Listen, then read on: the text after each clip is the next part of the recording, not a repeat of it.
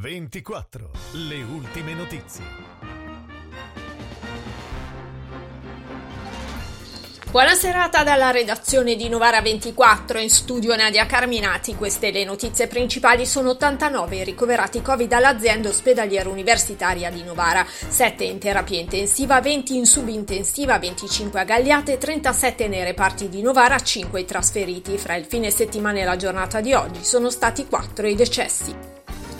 Una squadra dei Vigili del Fuoco di Novara è intervenuta oggi alle 12.20 circa in via Borzighella Oleggio per l'incendio al tetto di un'abitazione. Interessati dalle fiamme circa 120 metri quadri di copertura di legno.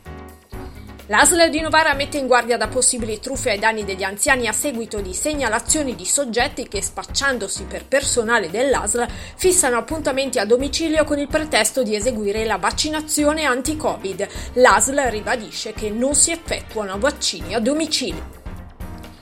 Apertura di un centro Amazon al polo logistico di Agognate, annunciate 900 assunzioni in tre anni e la riqualifica di un'area boschiva di 15 ettari. Un arrivo accolto con entusiasmo dal sindaco di Novara Alessandro Canelli.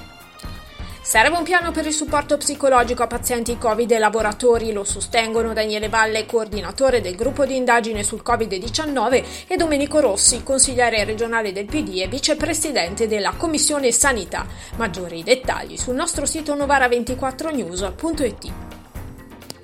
Il garante delle persone detenute Bruno Mellano al termine della visita all'Istituto Penale Minorile Ferrante a Porti di Torino lancia un appello affinché il Piemonte si candidi per ospitare una casa famiglia protetta per detenute mamme con bambini.